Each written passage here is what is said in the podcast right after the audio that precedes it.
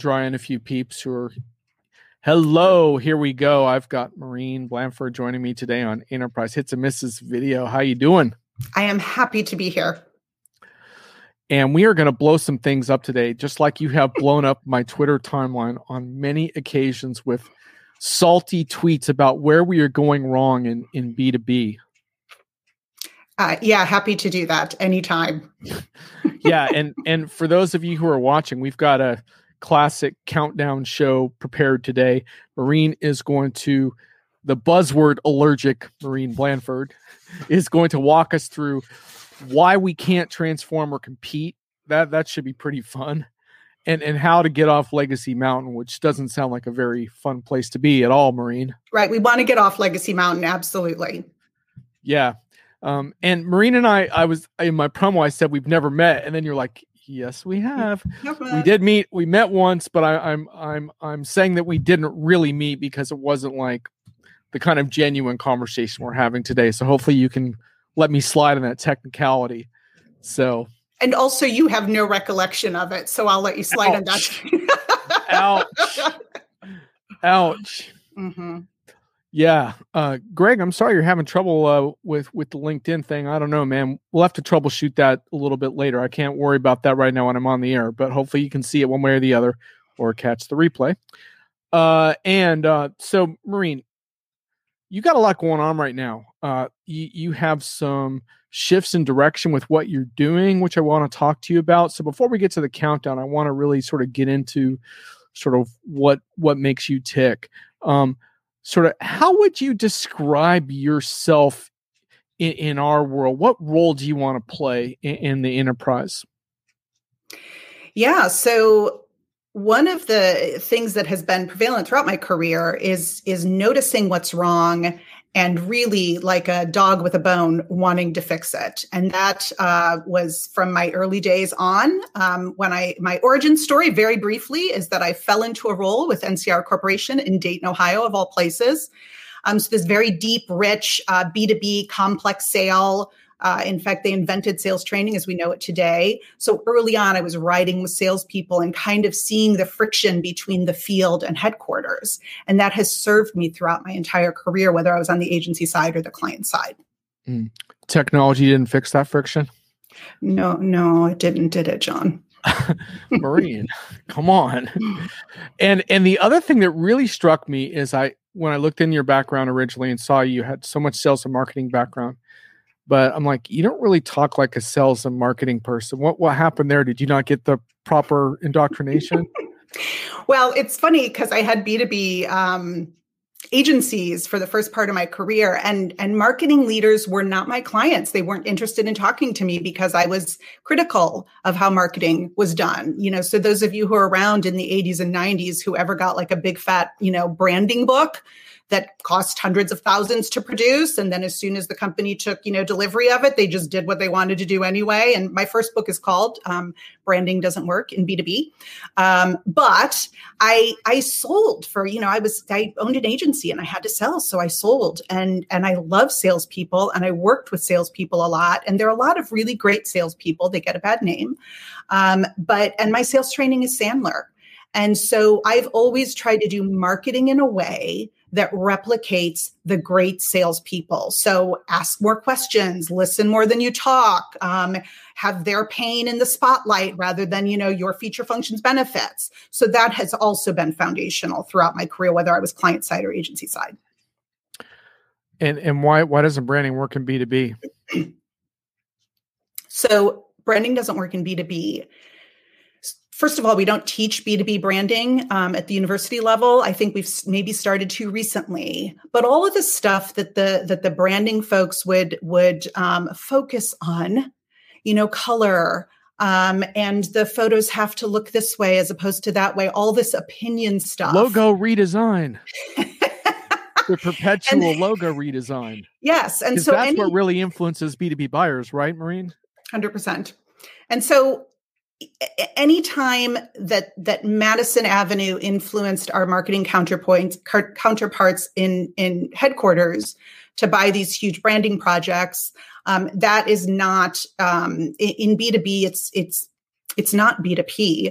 Um, you are selling to a business, and it's it's not like buying a carton of milk or some butter on the way home. It's just not. And so that's why we needed a different approach in uh, on the B two B side. Greg, one of our regular uh, viewers, hi Greg, says technology was a force multiplier in some sales efforts, both positively and negatively. Greg, I think we'll probably revisit that comment as, as we go. Um, Maureen, uh, you you wrote a book uh, not too long ago that has something of a un- unflattering uh, job title when it comes to thinking about business. What's the Moats and Drawbridges thing about that? Can you tell us the title and tell us why you decided on that? So it's called Moats and Drawbridges, the, the current state of cross-functional insight sharing in B two B. So it's about how... Are we really that bad? Are we... We're really that bad. Yeah, of course we are. I mean, we call someone along oh the way decided that we were going to call groups in companies divisions, like actually divided from each other. Like, how bananas is that? And so one of my issues in sales and marketing is, and I've been on the client side for about eight years, I feel like we're having the exact same conversations today that we had eight years ago. You know, sales accepted leads, what's the conversion rate, speed to lead, all this crazy stuff. Um, and, and while some of it is important and we can, we can cr- try to get to some of those answers, there are also a lot of insights. Um, every functional area has insights the other functional areas need, and we're not really sharing today, except for sales and marketing doing their same dance, you know, weekly or monthly or whatever it is. But product has stuff that they could be learning from what marketing is researching in S E O, or product could be influencing what marketing is prioritizing in S E O. For instance, um, and we're not doing enough collaborating through those functional areas. And so the book is about how to collaborate better. And I've actually piloted it a couple times with my own organizations, but then it's also about how we can start to structure some of the unstructured uh, insights that are happening, like that sales and success would be hearing when they're talking directly to prospects and customers. And the book is is free and it goes into a lot more detail, but I could talk all day about that. One thing I notice about you is that you're a lot more outspoken than what I associate with a typical sales or marketing person. Do you ever worry that that's going to like cost you business? Because I think a lot of people are kind of holding back. Yeah, you know, I, I one of the reasons why I launched my new venture um, is because while I've been on the client side, I've certainly had bosses who um, I've not been curtailed that I remember, but I've certainly curtailed myself, although that's mm. hard to believe. Um, but there are things that you can't say while you're employed by someone else. Um, and while, you know, just for instance, while Salesforce is a lovely company and Benioff, I think, does a lot of good in the world, um, they're also crap and have caused a lot of issues. And that's not something you can say while you're employed by somebody else, for instance. Mm. Right. Yes, well, that that kind of gives folks a flavor of of Maureen uh, Unleashed, as you're currently going by on uh, on LinkedIn. Uh, Greg, I think, has a buzzword-related question for us. He says, he, I thought S I provided the holistic insight integration with the value-based flavor and a key link to greater billable hours for the S I. L O L, yeah. Uh, you've, so you've met some S Is. Yeah, Greg, Greg, Greg, Greg has managed a lot of large-scale projects, so he... he's sort of buzzword allergic as well at this point. So you guys don't need immunization from buzzwords. You already have it. Um, you, you sent me a, a tweet a while ago that I included in an article about B two B buyer trust. Yes. And your tweet was, hi, TechCo's buyer here. Guess what's more important to me than price? Integration. Duh. Two, you're humans after the sale. And then you went on to say, if you can prove to me that your success team is better than your competitors, that will win me over versus any other buying criteria. I thought that was really interesting. Like this notion that that that customer success and my confidence in your ability to provide that for me, that's a relationship-based and a metrics-based thing. It's got friggin' nothing to do with logos and branding. And anyway, I just thought that was very interesting. Well, and since I talk about productivity debt a lot, as a marketing leader over the years, I have noticed just in the marketing stack um, and a little bit of the sales stack alone, the productivity suck um, that happens time and time again, and the workarounds that we're forced to do. And I know that this has to be true in other functional areas as well, because I've talked to them. So H R has these issues and sales has these issues, but the productivity suck Um, that happens when stuff doesn't integrate, and you and you buy tech and the vendors have made promises, and then after you've bought it and you're implementing and there are problems, most of the vendors don't have any humans that are left for you to talk to to help you solve for that. So as a marketing team, um, I speak at a lot of marketing conferences where it's like, you know, you have to hear all the time from the market, like, why don't marketers get data? If they just understood data, it's like marketers get data, but but so many times during the day, they're cobbling shite together and putting it in Excel, or this one doesn't talk to that one. It's workaround management um, in tech because of these integration issues. And, and so that's why um, I would prioritize as a marketing leader making a tech solution purchase um, where I knew I was going to get humans uh, in the loop after the sale versus one that was prettier or had a few more cool features. It's mm-hmm. really costly. You got a new fan, spectacular subtlety in this Marine person. Much admiration. Although, Greg, her Twitter feed's not all that subtle, and she just said the word shite. So I think we're going back and forth between subtlety and and and brazen opinions. But and, and so this is sort of, I think, sort of one of the keys to understanding how you tick, Maureen, is that you, you've worked a lot on the agency side. And in fact, now you're back on the agency side, which is part of what you're rolling out and announcing right now. And you have more announcement video coming on that. But you've also worked inside of companies for a number of years. And it seems to me that that, while that may not have always been fun for you, I think that also sharpened your understanding of how the clash we have between marketers' tech promises and reality. Would that be fair? Totally fair. It's um, so I've had on the client side, I've been in four companies in four countries in the last eight years, um, you know, small to medium and larger. And yes, so as a as a purchaser, a buyer, an internal influencer of software purchases, I've certainly Um, felt that pain. Um, in fact, on that same tweet thread, I'll, I'll never forget this because I also I also quote him as well. Um, Matt Asay, who is with um, A W S, uh, responded to that where he said it's always been about the people, because he said um, all enterprise software sucks, yours sucks, your competitor sucks, and the only thing that makes it better are the people who who stay involved. Um, and so I think there are a lot of us really in, in, in pain out there. And I keep wishing, I blame it on the tech founder ecosystem because they just bloviate so much and suck up all the oxygen because they have a, cool, a few cool features. Um, but the rest of it is, is really junk. And I wish we'd be investing more in the, in the tech that we have rather than throwing so much money in, in this new tech that's just going to add the legacy mountain further on down. We're going to talk about legacy mountain in just a minute, but first, we got to go through a few comments. Dan Howlett. Hey, Dan. Aw, hey, Dan. He's He's got some uh, back to his grievances with Excel. Uh, uh, he's also asking if I got a haircut. No, Dan, I did not. My hair's unbelievably long. Popular have, currently topic. Have, currently have no plans to cut it at the moment, but we'll probably before I get on planes, I will just for the hassle of it. Uh, David wants to point out that you went to the trouble of including the E on shite. What more do I want? Yeah, well, fair enough. Uh, I told Maureen she could swear on the show, but you know we'll just have to play that by ear. Um, and Greg has more um, marketing uh, buzzwords for us to digest later. But Thomas' question I was saving for the end here.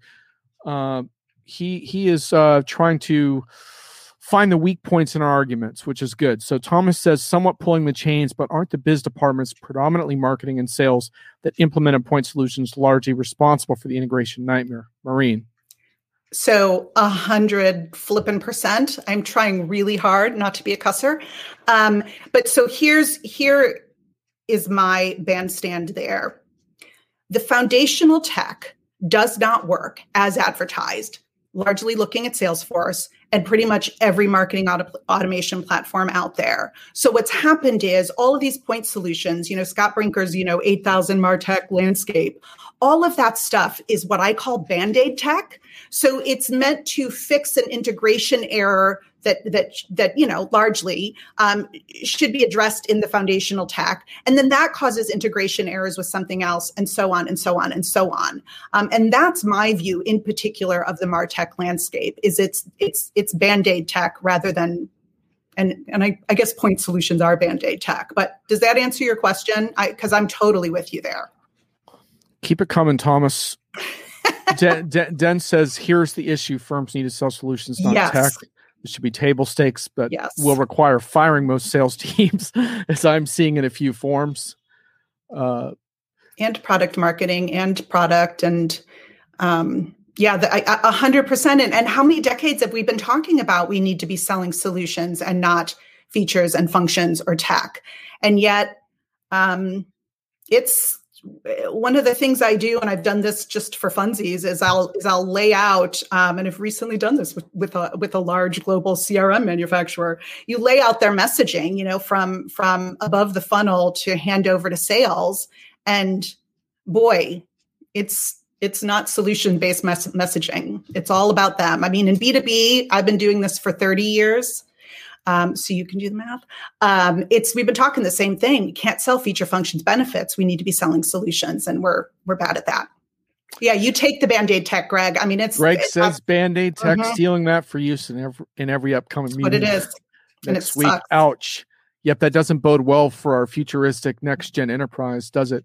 Um, Thomas says, given that a good platform supports around eighty percent of the necessary wanted solutions, the problem rather seems to be a fiefdom rather than a tech one. He's right in your wheelhouse, I think, there. Mm-hmm. Fair enough. Yep, absolutely. Um, Den says, a long time, but the pandemic's made this super obvious based on what customers demand. And indeed. Um, yeah, I, I think so. And, you know, one thing I find really interesting, I spent a lot of time on content strategy because obviously that is inherent to Diginomica, and I have a whole theory of attention, which I won't get into today, but it has to do with the fact that I get fed up when B two B firms try to be entertaining and sell a cult of personality, because I don't think that's really what moves the needle, and it's irritating and annoying. Um, and I like to see B two B being authentic and and and and generating helpful communities around yes. what they do and solving real world problems. And so I go to all these like webinars around content, and And what I notice again and again is the webinars are really more about the tools to analyze stuff. And and and the analytical tools are great. They're all on your six thousand MarTech slides, right? But they always say content, content, content, but they never talk about the fact that most of their content is shit. And so basically you're measuring crap, you're analyzing crap, and it's crap. And it's not resonating with anyone. And so I think that's one of the interesting problems when you start deconstructing, okay, sales has to change, marketing does too. And that's one of my big beefs is like, yeah, you have all these great tools. You can do all this fancy, you know, multi-level lead attribution schemes, but your content is crap. Sorry. Um, and, oh, am... and your, oh, and your virtual event sucks too. Um, because, because as you said this week, virtual events are not just streaming keynotes, like brilliant. Well, right. That's, that's one thing I'm really worried about as, as we get back to these, when people talk about hybrid events, they're thinking, oh yeah, we're going to have a hybrid event. And I know what that means. It means you're going to stream your crappy keynote. And then when the really good sessions start, the people on the ground will get that. And you're not going to bother because you have no creative event design skills because you never got off of your brand casting from the beginning. Anyway, it's not my show. It's yours. We got to get back to you. John, they do actually. Okay, go ahead with Den, and then no, I want to follow up okay. on that. Den says, I'm hopeful that an A P I-based approach works, as that's the tech in for solutions where the salespeople are much more consulting-led. That makes mm-hmm. sense? Mm-hmm. Okay. Go ahead, Maureen, with your so, comment. the, the content piece, um, what, what you were just talking about is the, the challenge is, for me, in both marketing and sales, we have worshipped too long at the altar of scale and automation and fake personalization. And what's happened, and my and my sales leadership friends out there will will agree with this, is we've completely forgotten about the message. So I can tell you internally, companies are very, very focused in rolling out these automation tools, and no one is paying attention to the message. And so if the message sucks, as it does, any of us just have to look in our in our inboxes to see how bad the sales messaging is. Is. And I just wrote a blog called We Have Failed Our Salespeople, because we have, because it makes salespeople look bad. And they've not even written this stuff. The system, marketing and sales enablement and sales leadership sometimes writes all that crap. Um, so we are just, we have, we've lost the thread uh, entirely and need to start looking more at the message before we look at what we're scaling. So mm. you're right. Yeah, D- Den's trying to bring me down to earth here by saying mar- marketing is rooted in one hundred year old models. How could you expect content to be anything other than crap? Well, I don't know, Dan. It's just that occasionally I get my hopes up and I and then I get my heart broken again. I'm I'm a fool that way. I should just be a cynic. But um, but but you know, I have part of it too is that I have attended some really incredible events this year that I thought were transformative and interesting and powerful. It was very rare. Um, but when it did happen, it was like light bulbs going off all over the place. And I was like, well, why aren't more people doing it? Um, anyway. Um, the message Dem, part is hard. Dem wants to know how you get marketing on board, which is the trick, right? Because if you just talk trash them like I just did, that's not exactly going to win them over. So it's a, it's a fair point. Yeah. It, it, so... So there are lots of ways. There are some organizations that are that are really focused on on that qualitative side. There are some great vendors out there. I hope to evangelize um, some of what I've done as a marketing leader um, because I can because I can prove that if you get the if you get the message right and you pay attention to that, um, the the data is is pretty compelling. All right, so we're going to get into our countdowns in a bit. I'm really looking forward to this, but before we do, I do want to try to try to nail you down a little bit on this term legacy mountain, because we're going to talk about how to get off this. And legacy mountain doesn't sound like a really nice mountain to me. It doesn't sound like like it's going to have a lot of scenic views and cool running water. It sounds kind of like a barren, horrid place. But t- tell me, what it, what do you when you define legacy mountain? How do you define it? When you see a customer, an enterprise that's stuck there, what what are the characteristics of that? Well, you know, from a from a theoretic um, perspective, I think of it as like a trash heap that's just become a mountain. Um, and when I started uh, working with this term, it was several years ago, and I was with a with a professional services organization in Amsterdam um, that did source code analysis. Um, and that's actually when I first started working with Dion Hinchcliffe. And so Dion um, t- takes the term and gives me credit for it, but he thinks of it more as an iceberg. Um, so it, and then the other piece for me is that I've learned so much from, from the C I O and transformation space, and pretty much every trend that is going on in the C I O world, um, whether it's um, whether it's software dev stuff or agile or, or any of those things. All of those frames for me work for every functional area. So it's really, it's all of the legacy. For me, it's not just the legacy tech. It's not just the legacy pieces of looking at your I T infrastructure if you're a large company and and you know that half of it is bad, but you can't um, but you can't unplug one thing because you might break something else, you know, like that. Um, but for me, it's legacy structures and legacy processes and legacy mindsets. Um, so expanding just from what the C I O is is is troubled by, and looking at the organization and expanding out what legacy is. And if you think about, was it Forrester four or five years ago said um, eighty-seven percent of a C I O's budget was just tied up in keeping the lights on. Um, so what did that other thirteen percent go to? So I think of that eighty-seven percent as legacy mountain. I don't know how far we've advanced from when Forrester came out with that research. You you probably know, but even if it's like seventy-five percent is just keeping the lights on, that's still pretty pathetic, isn't it? Not yeah, sure that answered th- your question. No, I think that's good. And I think it's interesting because the technology gets more and more modern and easier to use and better, but it, it has a way of exposing all the other things that aren't working as well, right? Um, so we we just had one of our partners send in a draft for an article about more flexible planning, because obviously one of the things in the pandemic is that, uh, especially C F Os, but a lot of different executives have realized our planning scenarios have been terrible. Some of them had to revert to spreadsheets because their planning tools suck so much. So that, okay, well, let's get this modern planning tool in. Well, great, but just because you have a modern planning tool in, let's say that it does incorporate external data sources that you need. Just because you have that doesn't mean you're going to make better decisions or be more collaborative. So I think it's interesting how even as the tech gets better, it just exposes the rest of what you're describing. So maybe the, maybe the tip of the iceberg looks pretty in the ocean, but man, it's a beast if you slam into it.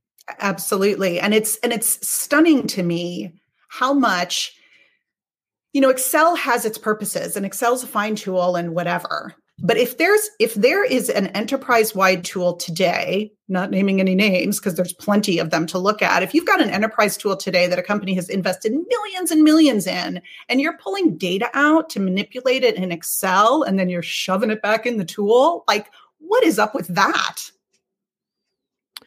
Right. So let's start this the first countdown. The first countdown is usually pretty snarky, so this one will be too.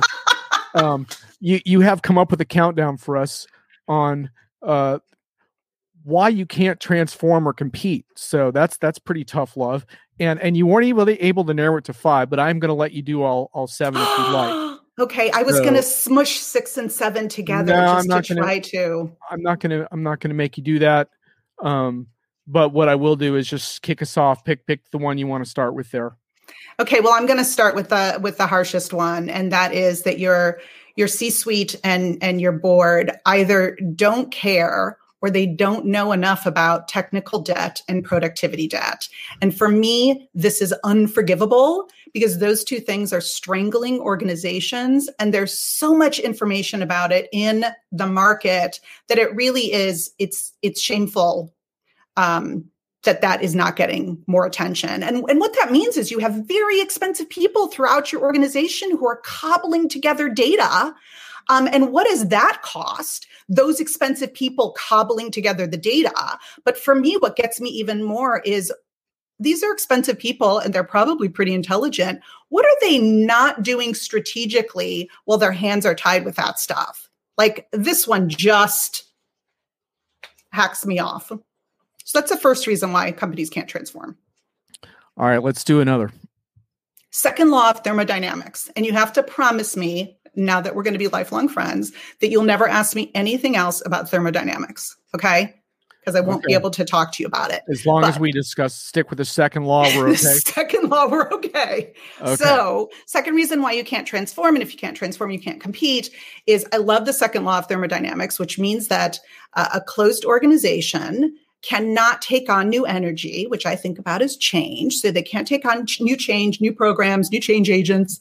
Um, and we know that closed organizations, what happens to them if you can't take on new energy, entropy ensues and only ever gets worse. So chaos, disorganization ensues, only ever gets worse. And if you've worked at an organization like this, that is the second law of thermodynamics in action.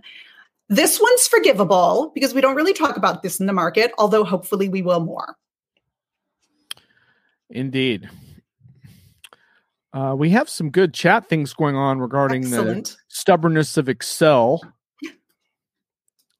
Uh, oh, and, and by the way, uh, uh, Esteban, uh, I can't actually see your comments in, in my stream, so don't think I'm ignoring you. It's just got to do with your LinkedIn settings. No problems. You can have whatever settings you want. Just wanted you to know I can't look actually. Look forward to seeing those. I can't see your stuff now, but I will look at it later. Uh, Dennis says he's been on a rant on spreadsheets since nineteen ninety-six, failed to get enough people to buy in to make a difference despite numerous documented failures. So there yeah. you go. I mean, the spreadsheets are going to kill us. Greg says both productivity debt and technical debt is often purposely obscured throughout enterprise at all levels up to the top. Purposefully obscured. That's interesting. I hadn't thought about it from that angle before. Greg, feel free to feel free to elaborate on purposely obscured. Do you want to talk just briefly about productivity debt? I think most of us in the chat probably know what technical debt is. What do you view as productivity debt? So I think of productivity debt as as as a bit of a mirror um, to technical debt. Um, so productivity debt is what do all the workarounds cost us? Um, again, as marketers, we take a lot of shit in the market for not understanding this or not understanding that. But really, I've seen time and time again and talk to marketers all the time, marketing leaders, actual marketers, Um, about the time wasted uh, to get workarounds done, um, the the the things that you have to give up because you're doing the workarounds, and that's either you're doing this workaround so that thing's not getting done, or this thing that you'd really like to do requires such a workaround you can't do it, so you have to give up on this end thing here because you've got other priorities. So that's what I think of as pro- productivity debt. All right. Let's continue with our countdown on why you can't tr- transform or compete. What's next? Okay, so these next two, three and four, I am not the originator of, but I love them. So um, we're still not seeing in the field, by and large, any kind of sensible transformation request from C-suites or boards. Um, so they're neither asking for them, um, or requiring them. Um, and, and this could be the board directive to the C E O. It could be the C E O working with the functional area leaders. The functional area leaders are certainly not, this isn't everyone. The folks who are transforming obviously have this in place, but the lion's share of organizations aren't hearing this. Um, and I know that this is something that that that y'all in the C I O and the transformation space have been talk, talking about for a while. Do, do boards and C-suites have the skills needed to actually lead? Absolutely. Uh, David, uh, you, you copied and pasted a comment from Esteban, but I'm I'm not going to read it just because I want to respect the fact that I can't see Esteban's comments, and unless Esteban says it's okay for that to be copied and pasted, I'm just going to let it sit on LinkedIn, um, just out of respect for whatever settings he may have in place. Uh, Den says, uh, Betty in the corner is the most valuable person in the firm. Ooh, I guess I lost Maureen for a sec. She'll probably be back, though. All right, well, we'll let's wait for Maureen to log back on. Uh, I will shoot shoot the crap with uh, with the chatters here. Yeah, I, Betty in the corner is an interesting one. I saw. Um, oh, here's Maureen again. Oh, she's back. No idea. Welcome back. Thank you. Who knows what happened? Glad to have you back, though. De- you didn't miss anything. Betty um, in the corner. Betty in the corner is the most valuable person in the firm. Yeah, I, I think, you know, Den's talking about the fact that a lot of the people with the most institutional knowledge often really aren't high in the hierarchy. And it's interesting how so few tools have really been designed to serve those types of people. Um, yeah. I, I ran into one B I vendor about a, two years ago, um, and I'm not going to say which one because I don't want this to be a vendor plug. But it, it was an easy enough tool to use that that the so-called secretary in the firm, who actually understood the business better than anyone else, had designed all these amazing dashboards and all this stuff because you didn't have to use I T, right? But too often, I think in Legacy Mountain, you, you still have to use I T, or you have to have your line of business give you permission to do stuff. You can't just go do it, right? And so so the Bettys, their institutional knowledge is never captured, but that's a whole other. Oh, and they're saying that you got kicked out because of your tech debt. Ouch. Hilarious. Okay. I love that. Okay, so we have permission from Esteban to use his comment. So if anyone sees a comment by Esteban that you think I should be aware of right now, just copy and paste it. Thank you. And on we go. You have another one for us. What's next? Yes. So functional area leaders. Um, so number four, why you can't transform, you can't compete. Functional area leaders are not being proactive in their own transformation plans. Um, and I can attest as a functional area leader that this, it is hard to do when you don't have a directive from the C-suite because, you know, the jobs are crazy. Um, it hasn't been prioritized as a key initiative. They're also, functional area leaders are also drowning in legacy, and functional area leaders are also part and parcel of what's going on with the second law of thermodynamics. Like, it is hard to lead change as an individual. That's, that's one of the reasons why that's got to come from the top. So fourth reason is functional area leaders are not proactive. Can they be proactive? I'm not sure. Um, but it's tough to lead change. Yeah, right. I mean, it, it's interesting how playing office politics gets you really far, but but but risking change risks blowback, and blowback's really unpleasant. It's yeah, it's really unpleasant. And if you're, you know, there's been a lot of good stuff written about change agents, and it's you gotta have you gotta have thick skin, and you've got to cheerlead, and you're not going to be everyone's cup of tea, and and and and and friction is hard for people, and and I think friction is good. I think it sharpens everyone's saw. Um, collaborating with colleagues, even with a little bit of friction, makes everyone better. Not everyone feels that way. Got it. All right. We are counting down why you can't transform or compete with Maureen Blanford. Okay. What's, at, what's next on your hot list here? We're at five, and then I'll smush six and seven together. Again, five is not, um, y'all have been talking about this for a while, but C I Os aren't resourced appropriately. So this has been something I think we've been talking about for at least five years. Um, they've been in the spotlight as kind of, we've been focusing on them in transformation, which I'm not sure they ever picked for us to be focusing on them, but still, whether they should be leading it or not, um, as organizations, we need to be resourcing our, our digital infrastructure appropriately. So, so we need to be working together to make sure that that functional area is resourced appropriately.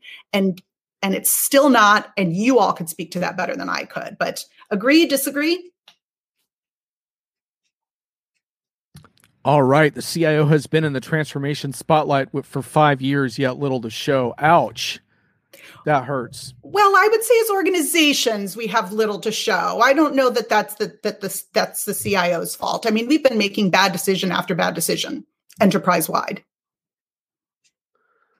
And so. C I Os often report into the C I O. Ouch. Uh, wow. Um, it's... We're going to have to dig ourselves out. And I promise you folks that we are going to do it, because this show is not uh, just a water cooler gripe session. We are going to press Maureen for answers. But part of my view for the show and the enterprise in general is not only to have a little little fun at the enterprise's expense, but to lay out the problem in a more in a more unsparing way than we usually do. So we're going to keep going with that for a little while longer. Uh, you you said you want to smush the last two I'll together? Smush, I'll smush the last two together. Okay. So H R and F and A are nowhere near ready for the future of work. As much as the market is talking about the future of work, these are very antiquated organizations who also haven't been resourced appropriately. And the smush piece that I'm going to do is I'm going to say recruitment across the board globally is a nightmare. We do not have systems in place to recruit for the future of work. We have systems in place to recruit for roles that were alive ten years ago. And and that, those are my top five, six, seven reasons why you're not transforming. And and if not, yeah, you can't compete. All right. And uh, pretty soon we're going to do your countdown for how to get out of this mess. And uh, boy, I'm going to be eager to hear that, because uh, th- that may be actually harder than delineating. The, it's hard, man. The the problem. It's hard. I mean, you guys wrote a great piece uh, a couple years ago. Um, Den uh, and Stu, um, I can't remember who wrote what, but but about Sage and about um, B T and their failed transformation efforts. And those were, I mean, they were spot on. And and we're still struggling with with those same issues today. Yeah, absolutely.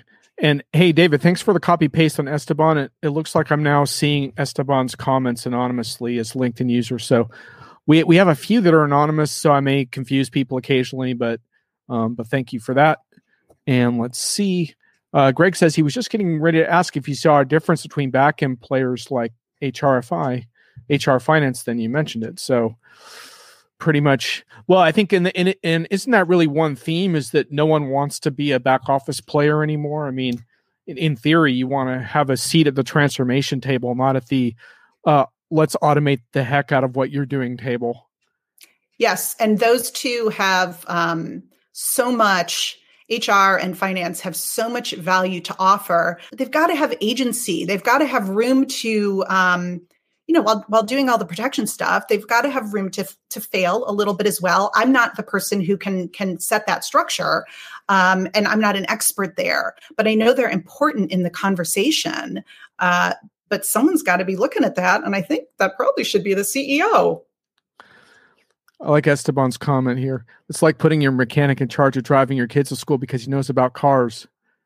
Just because tech is part of the transformation doesn't mean I T has to lead it. A hundred percent. Yes. I, I have no I. I mean, yes, the, the, the C E O should be leading it and should be getting input from everybody, well thought out input, and merging it. And, you know, yes, a hundred percent agree. Den is continuing on with his theme around the institutional knowledge among senior people is being lost at a terrifying rate. Um, Den, I'm curious uh, if, as we move into the solutions section of this discussion, if you have any ideas for what, what you think should be done about that. And uh, and uh, I, I'm not talking about some kind of tech knowledge capture tool either, though. Who knows? Maybe maybe there's something there, but I don't think that's what you're getting at. Funny feeling. So, uh, yeah, I want to shift gears a little bit. Uh, Maureen here. Now, before we get into your rebuild, just want to talk a little bit about your sort of decision, because you, you've gone through a pretty big transition here. You worked for a bunch of client-side situations. You dealt with vendors. You dealt with P R. You dealt with all the people from the outside. Now you're kind of emerging again as an agency. What, what do you want to accomplish? Right. So one of the reasons I went to the client side was because uh, I'd spent twenty years as, as agency. I had two different B two B agencies. Um, and I wanted to kind of harness all of my energy kind of enterprise wide, no matter the size of the company, in one company. Uh, and now it's kind of the opposite. Why I why I want to go back out onto the agency side is because I want to do more good um, for as many companies really as I possibly can. And I mean that sincerely. I I I love this work. Um, I feel for the people involved. I think some of the solutions are actually easier um, than we think. Um, and I think the biggest obstacle that I've seen that I want to solve for are, are most of the obstacles to transformation or where companies are stuck is because we're not managing the people and the, the communication side. I, I don't want to solve for, I mean, I'm sure I will at some point, but we've got plenty of great end state um Uh, solutions and frameworks for where companies should be. But the problem is they can't get there because of all of this muck that they're mired in. And I want to help with the muck. Yeah, I think one really interesting thing about that is one of the most compelling. I'm not a buzzword guy. In fact, I have this uh, thing. If I use buzzwords too much, I have to go, that is bullshit. Um, so, but but the one thing I buy into a little bit is this notion of continuous, right? So put continuous in front of something and it resonates with me a little bit. Like, and not to say do it all the time, but instead of doing a performance review once a year, shouldn't that feedback loop be more continuous? Instead of closing the books yes. or whatever once per however, it's more continuous. The point being, like, there's all kinds of reasons why you want to plan more continuously. You know, it all makes sense, right? And and and the tech isn't quite there for a lot of that stuff, but it's getting better. But but then the problem becomes when you talk about that stuff and you talk about it with customers who are buried in their real world problems now more than ever, their eyes really glaze over, right? It's too far beyond their reach. Vendors find it liberating and exciting. And, oh, we're going to make it even faster by slathering some A I on top of it to make it all intelligent for you so you don't have to move a muscle. But of course, companies really want to understand the how, right? They want to understand, what is my next step? Like, I'm still in the swamp here. You know, I'm in the muck. Like, I, I can't just suddenly have wings. Like, I have to, I need to, and, and, and I think that's where we've all fallen short, which is why I'm glad you're trying to do what you're doing, is because we need to, we need those next steps. The the vision's great. We can all buy into it, but but but getting there is a whole nother thing. Absolutely. And as someone made a comment earlier, people want to do good work. You know, by and large, they want to do good work. They don't want to, they don't want to be doing shitty stuff, and they don't want to be one of fifty people in a spreadsheet that's due tomorrow that gets broken. And like, no one wants to be doing that. Um, you know, most people that have, have, have good intent at heart. And, and this is where, for me, that's why the, The, the number one reason why you can't transform um, is because the C-suite either doesn't care or they're not aware of, of how this is strangling their organizations. They're the one who are, who are making everybody work with this bad tech, not address it, and then have to be in spreadsheets. And I'm using that as kind of just a, a frame um, for, for, for the kind of work that's going on in larger organizations. Meg, Meg Bear says regular feedback. It's not just a process, it's a cultural yes. opportunity. Yeah, yes. So. And uh, Dan says he wants to share his knowledge with the next generation, so it talks to schools. It's cool because uh, when, when Den talks about his quote-unquote retirement, and people say, what is Den going to do? I'm always like, I'm not sure, but I hope he becomes a renegade professor, because I love the idea of of kids coming into class and getting their minds blown by whatever he has to say. Yes. I just think that'd be fantastic. Amen. That's a little bit of a side topic. Lean practices and knowledge work are a potential path to a continuous flow of information. Yeah, absolutely, Greg. And, you know, and it's interesting too, there's a whole, um, a whole um, different kind of discussion to have around the future of education. I just wrote a piece on Diginomica, if you want to consider it a shameless plug, sorry. It's about Colby College and how they're integrating A I into their liberal arts curriculum. But a lot of it is about this notion of how education needs to change. And I think we could have a whole important show on that topic. Maybe I'll do that soon. Um, and looks like, oh, Esteban, I can see your name now. Respectfully, Maureen, some people do just want to check and no, no evolution. Oh. Most companies have thirty to forty percent of these. Ugh. Well, and Maureen, you know, the thing there, about I'll that, take that. you know, the thing about that is that what you and I were talking about before we came on is how with your kind of strong convictions and message, there are going to be some companies that don't want to don't want to work with you as a result right. of that, right? Because right. if if that thirty or forty percent is more like seventy or eighty or ninety, they're walking away. But hopefully you can away. find hopefully you can find those that have an appetite. Like, that's the beauty of a strong message, right? is that it resonates with the people that that you want it to, the real change agents, so to speak. It does. So. And being being open to smart people checking you, like Esteban just did. And I already love Esteban because I know Nicole France is such a fan. Um, but it's it's good to, you know, it's fun to pontificate. And it's also great when people are like, hey, there's some data, Maureen, that says otherwise, you know, which is like, good point. Yes. All right. Now let's let's go into your inspiring countdown on how to get off Legacy Mountain, because I don't think we want to want to live here anymore. Um, so, so yeah. Walk us through this. Okay. So, so hopefully inspiring. Um, so one of the, one of the examples I'll share in the different transformations. Wait, before you go, I just mm-hmm. want to, can I read, can I read the thing you sent to me about that, about the morons? Did or I send that? You something where I said morons? Yeah. Uh, can I read that? Um, or will that sure. get us into trouble? I don't remember saying it, but go ahead. Okay. This is the, in, this is the drum roll to Maureen's inspiring countdown. Just to be nice to the universe, I will be sharing how they can get the feck off Legacy Mountain if they want to stop being morons and actually respect the fiduciary responsibility they have to their own companies. Wow. I thought that was a perfect intro. Okay. So, all right. So here we go. Wow. See, I was like, I didn't remember saying all of that. Um, so anyway, so the first thing is, is recognizing and destructuring the obstacles. Again, like technical debt, Um, and, and building a, a healthy tech infrastructure, we always have to be aware of what we're doing that's just going to add more legacy. So I just, I love almost every tech frame that comes out. So it's recognize the obstacles and have a plan to destructure those. And I don't just mean in the non-tech world of like the, do we replatform? Do we rip and replace? Do we, but, but, but some of those are helpful. Um, and I think if we don't look at those moving in, and that's a communications thing with people, um, then, then we're just going to keep adding more productivity debt, legacy on top of it. So recognize the obstacles, destructure them. Identify the right socio-technical structure to achieve your modernized strategic objectives. So I'm a huge fan of the socio and technical. Um, again, it's a dev, you know, it's big in the dev space.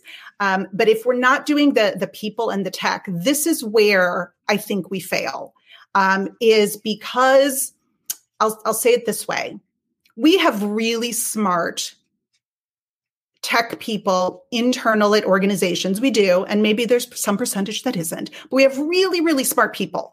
Um, but they're smart about the tech and the architecture and the mapping and the migrations. What they're not smart about, because they ha- they don't have the experience, because if you're an internal at a company, how many times have you done transformation? Like, you're just not going to have that much experience. Um, but like Adam that you had on your show a couple weeks ago, John was talking about this. Um, what we need is people to help communicate out to the masses what's going to be happening, what it's going to happen in a way that the people care about, not just the time frame for the roadmap, but how's this going to impact you? And here's where we go wrong. So I'm going to give you a cuckoo bananas example, but it's it's it's the best one I can say for the things I've seen. So here's what happens when you're dealing with internal folks. So the internal folks could have great plan in place that all of you would look at and be like, yep, that's the right plan, looks good. I might do that differently. I might do that, but but sound plan. And then you have an exec. So the C E O or an M D or an E V P or somebody like that goes like, yeah, this is great, but um, what about the cotton candy on puppies? We absolutely need cotton candy on puppies because we need to understand how the partner channel is performing.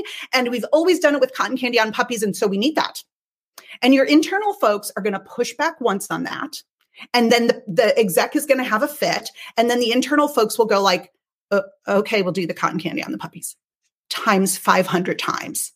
And that's why these things go awry and they get stalled, is because just like in sprints or just like in, in other places in the company, you have an agreed plan and the execs come in, largely the execs, and muck it up. And folks don't have agency to, to change that. If you have a great partner involved, and a lot of them aren't great, Um, and I've worked with a couple great ones, the things that make them great, because because a lot of them have the same kind of technical knowledge, which is which is deep and, and broad and, and good. But w- what makes the partners great is they've handled the execs enough so that they can say to the exec, okay, so I hear the cotton candy puppies thing, but what I'm hearing is you're not comfortable with how you're monitoring partner performance right now. And the exec's like, yeah, absolutely. And the and the partner or the, you know, the S I partner who's done it a lot is like, great.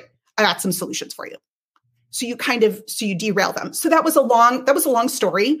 Um, mm. But the socio-technical thing is really ba- great. We've got to manage the humans from every level in these transformations, or it's just going to get mucked up. I'm really passionate about that. Yeah, I like that. I, it, it reminds me of some arguments I have with vendors around in, their industry clouds, because industry cloud is really cool now. And I keep pressing them to say, well, who are your experts on the ground that really understand that industry, that can go into those clients and, and talk with them in a human way about what what other people in their industry are doing better than them and why. Um, it's not just some frigging cloud you can roll out that that suddenly you're overperforming in your industry. Um, we have a couple of relevant comments. David wants to know about a primer for socio-tech. Do you have a recommendation for someone who wants to get into that further? Um, I don't off the top of my head, but I know a bunch of great socio-tech people, so I can get one to you. If you just P M me on LinkedIn, or John can give you my email. Or Yep, cool. And David made an interesting point about people who you thought were stuck in the mud can surprise you too. Sometimes it's about harnessing their ideas or seeding their ideas and waiting for them to come up with things. David, feel free to elaborate on that. I think that's an important point as well. one hundred percent. And and and being open. I was in a um, I was in a call recently, several months ago. So it was in it was in my my last company, where one of the really smart folks leading the transformation effort um, said something to the assembled team, which was like forty or fifty people, said something like, okay, I'm sure you guys are like sick of hearing X, Y, and Z, but X, Y, and Z and la, la, la. And most of the people on the call had no recollection of ever hearing X, Y, and Z. The transformation team had been doing nothing but talking about X, Y, and Z. And so again, that human layer, ensuring that we've got someone who's who's who's doing good strategic direction on the on the communications is critical. Right. And uh, I kind of lost this comment because there were a lot coming in, but Esteban a while ago said, you mean like an evangelist, Maureen, cough, cough. Um, but I guess it's probably a good time for you to comment on the role of an internal evangelist per se, and whether you think that can be effective. I think it can be hugely effective if that person is aligned to the C-suite.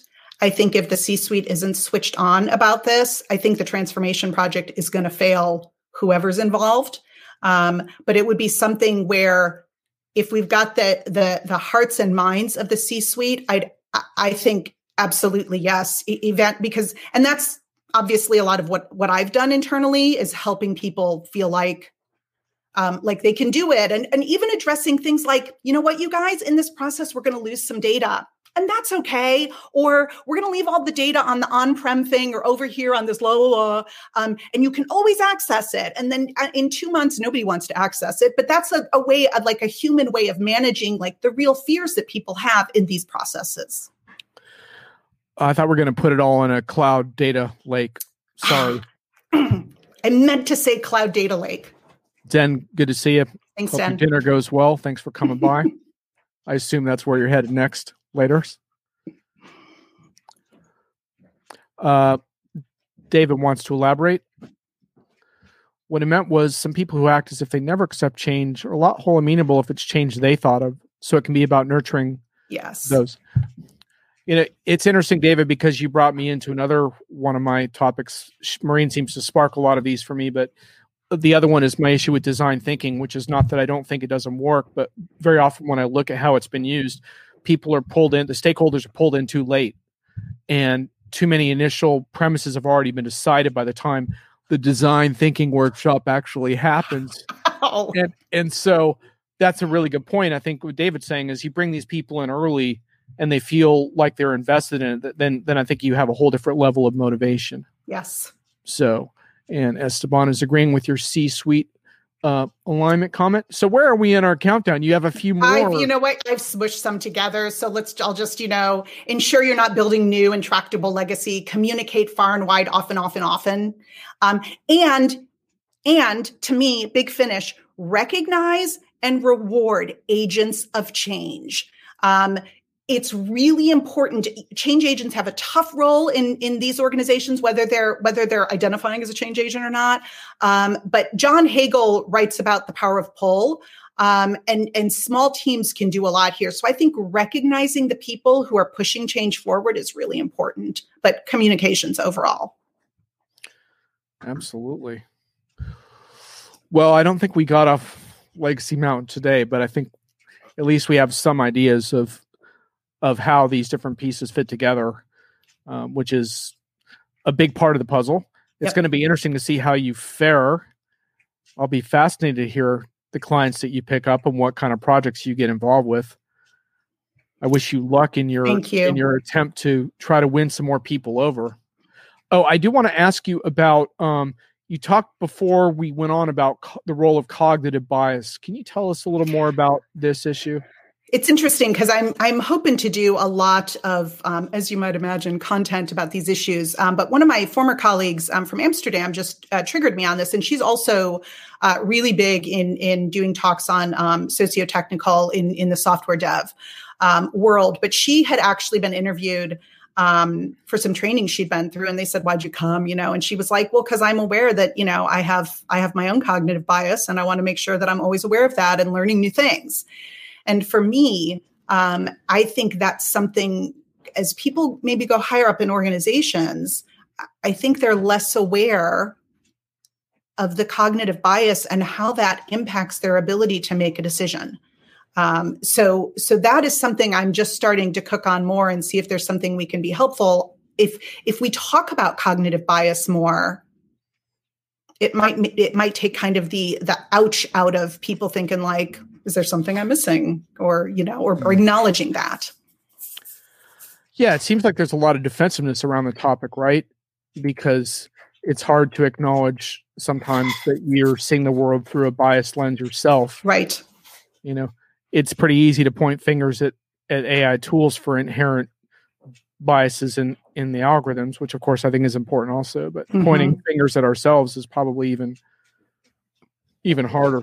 Well, and it's one of the things that is really important to me to coach teams on. My teams will tell you that I rarely end an email or a meeting without saying, what am I missing? So trying to teach people to open up to, to hearing from colleagues what you're missing, because I'd, I'd rather find out today what I'm missing than eight weeks from now when I'm already shipping something. Um, so I try and model that for my teams, and I and I I want more of us to model that just to make it more, um, to make it less ouchy when someone says, hey, did you think of this that maybe you hadn't thought of? Absolutely. Well, you chatters have taken on a life of your your own today. You've done a great job. And uh, one of the cool things about one of the cool things about my show is I like I like a crazy wild chat. So, you know, it doesn't doesn't matter if they're uh, if they're bailing out on our conversation because they're having some really interesting discussions. So no, it's really good. But if, if you guys have any final comments for, uh, for Maureen, that'd be great. Cause we probably will wrap up in just a couple of minutes here. So, uh, I, I usually do a couple of little whiff things from my enterprise hits and misses column because this show is loosely inspired by my column. Last in my whiff section last week, uh, I talked about, Uh, I'll do a P R one or a marketing one for you, uh, Maureen. Excellent. The ad said, low code lets you run with the big dogs. And I, I love that. I love that. So I said, well, except when the big dogs are rolling out award-winning C X apps via hundreds of iOS and Android device-specific developers. But yeah, other than that. so, so much for low code is the great startup leveling mechanism. God. But uh, Good yeah, when, when someone when someone builds beautiful low code apps, let me know. Um, let me know. What are those words, God? Keep me posted. Yeah, low code, no code. That's going to solve all these problems, I mean, right? That's yeah. how we're going to get off Legacy Mountain. Why are we talking about that? You know, just crazy. It looks like the cotton candy uh, stuff worked for people. They got into that. So. The cotton candy analogy was definitely, definitely a highlight. I mean, it, it is, it is, it is about as cuckoo as other requests that we get from execs in, in, in these types of programs. So, uh, Greg's asking if you can be referred to as Mo. Is that a, is that a nickname that you allow, or is um, that... I allow it if it's M O Mo and not M O emo, like as in Larry Curlian, and I can hear the difference. So just fair warning. Ah, uh, so you can tell when there's a silent. Absolutely. Yes, I can. So, well, if you guys in, in, enjoyed this show, I definitely recommend tracking Maureen. She's always good for some from salt, salty and insightful um, commentary. And and thanks for spending so much time delving into what we need to fix in B two B, because it's so rare to talk to a sales and marketing person who really has, it's like you, you have B two B like deeply ingrained in how you I think, do. Which is, which is both wonderful and scary, but, but that's what I live to. So anyhow, folks, I've got a really fun show for you again next week. And I'm not going to tell you because that would, that'd be spoiling it for you, but it's going to be a de- debut of something, something special. Um, but what I will say is I promised I was going to get the men off the program for a while, and, and I'm going to continue with that next week. So yes. yep, yep. We're going to get the female talent on this show. It's going to be great. Um, so that's all I'm going to say, but it's going to be a firecracker. So anyhow, I'll catch you guys next Friday. Thanks everyone for showing up, and look forward to seeing you soon. Thanks, Maureen. Thanks, John.